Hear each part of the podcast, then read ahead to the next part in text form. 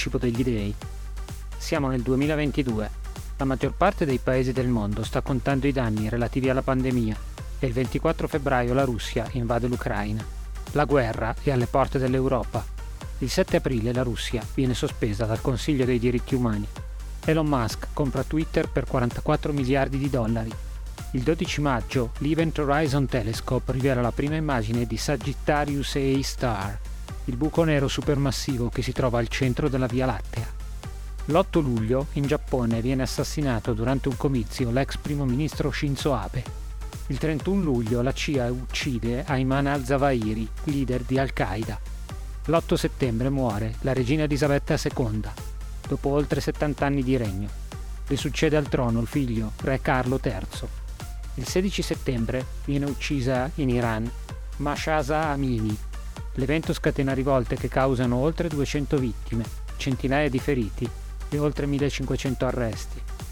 Tra il 16 e il 23 ottobre si tiene il ventesimo congresso del Partito Comunista Cinese, in cui Xi Jinping viene eletto per la terza volta leader supremo della Cina. Il 16 novembre parte la missione spaziale Artemis 1, che porta la capsula Orion in orbita intorno alla Luna, dando così inizio al programma Artemis della NASA. Siete su C4C, Cyber for SEO. Io sono Pietro Vassalli e anche oggi abbiamo l'obiettivo di far crescere la consapevolezza sul tema della sicurezza informatica. Per questo non parleremo o cercheremo di evitare di parlare di cyber, anzi di ciber o forse di entrambi. Che cosa significa teobroma e che nesso ha con la sicurezza cibernetica? La parola indica un genere di piante della famiglia delle malvacee, la cui diffusione maggiore è nella fascia tropicale delle Americhe la cui specie più nota è il Theobroma cacao, semplicemente noto come cacao. Si tratta di una parola composta di origine greca. Le due componenti sono theos, Dio, e broma, cibo, ovvero alimento divino. In effetti i Maya iniziarono la coltivazione delle prime piantagioni e diedero avvio alla produzione di bevande a base di cacao che venivano utilizzate solo dalle classi sociali più importanti e ricche. I semi del cacao erano così preziosi che venivano usati anche come moneta di scambio tra tribù. Ancora però sfugge il nesso con la sicurezza.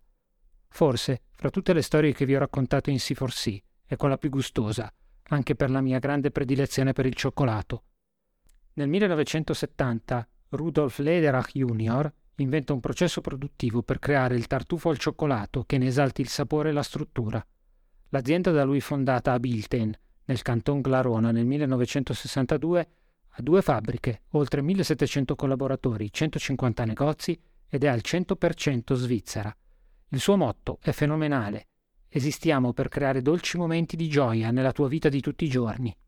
Eppure, il 6 settembre 2022, il signor Matthias Goldbeck, Global Lead of Corporate Communications, dà informazione ai media che il 5 settembre l'azienda è diventata obiettivo di un attacco cyber sono organizzati in Lederach.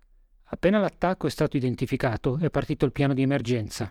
L'apposita commissione, istituita per questi casi, è stata attivata per verificare lo stato delle infrastrutture e decidere come contenere il problema. L'azienda ha avvisato le autorità dell'accaduto. Goldbeck afferma che la produzione, la logistica e l'amministrazione sono i reparti colpiti dall'attacco, ma che le filiali svizzere ed estere sono regolarmente aperte e le vendite non risentono del problema. Sono però da preventivare eventuali ritardi nelle consegne. All'interno sono state ridotte al minimo indispensabile le attività lavorative e gli strumenti di comunicazione. Il comitato lavora alacremente con gli esperti informatici e forensi per analizzare ogni singolo dettaglio. Passa qualche giorno e Goldbeck pubblica un nuovo comunicato in cui aggiunge un'informativa diretta alle persone attualmente e precedentemente impegnate in Lederach residenti in Svizzera e nell'UE.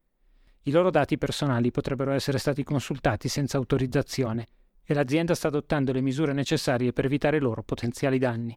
Nell'informativa viene indicata la mail del responsabile delle risorse umane e del Data Protection Officer, cioè il DPO, a cui rivolgersi in caso di domande. L'Ederach ha anche deciso di non pagare alcun riscatto. Qui finisce la descrizione di quanto avvenuto in azienda. Poi c'è tutto il resto. L'azienda ha ripreso dopo circa due settimane le sue attività lavorative e questo è un bene, non solo per loro, anche per chi come me è appassionato del loro cioccolato. Purtroppo, dopo un mese dall'evento, il portale Inside IT ha identificato la presenza nel dark web di documenti di business, di realizzazione di prodotto, di progetti di implementazione futura, di pianificazione e analisi di budget e altri documenti tecnici. Tutto caricato da un gruppo di hacker chiamato Bianlian Ransomware Gang. Cosa possiamo imparare da tutto questo? Che anche se non è mai stato ufficialmente dichiarato nei documenti pubblici, l'Ederach ha subito un attacco ransomware. Vuol dire che una parte dei suoi dati sono stati cifrati e per poterli rendere nuovamente disponibili è necessario comprare una chiave da pagarsi in criptovalute. La scelta di questa modalità di pagamento non è casuale, serve per evitare che il passaggio di denaro possa essere tracciato. Inoltre, che Bianlian Ransomware Gang, come la maggior parte delle aziende che operano nella malavita informatica, trafuga i dati dei malcapitati e nel caso in cui non venga pagato il riscatto li pubblica o ancora peggio li vende ad altri sul mercato nero delle informazioni. È importante comprendere, come ho detto altre volte, che i dati sono la base del nostro business. Ne dobbiamo difendere ad ogni costo integrità, accessibilità, confidenzialità e tracciabilità.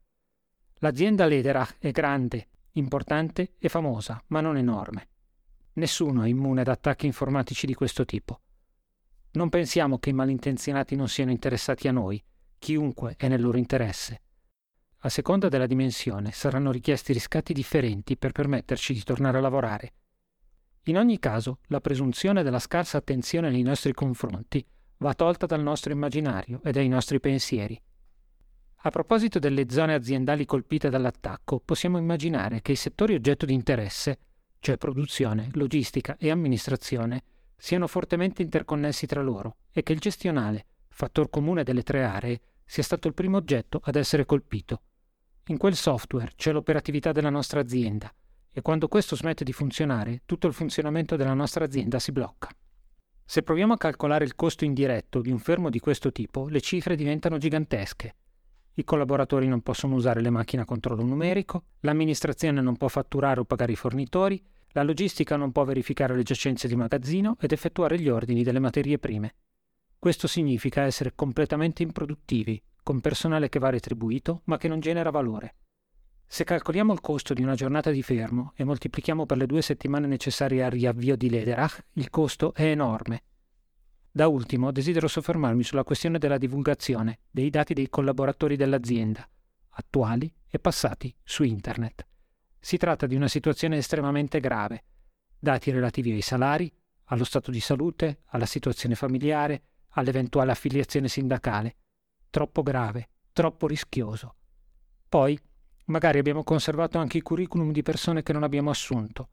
Il legislatore afferma che in caso di attacco cibernetico e potenziale furto di dati dobbiamo informare anche loro.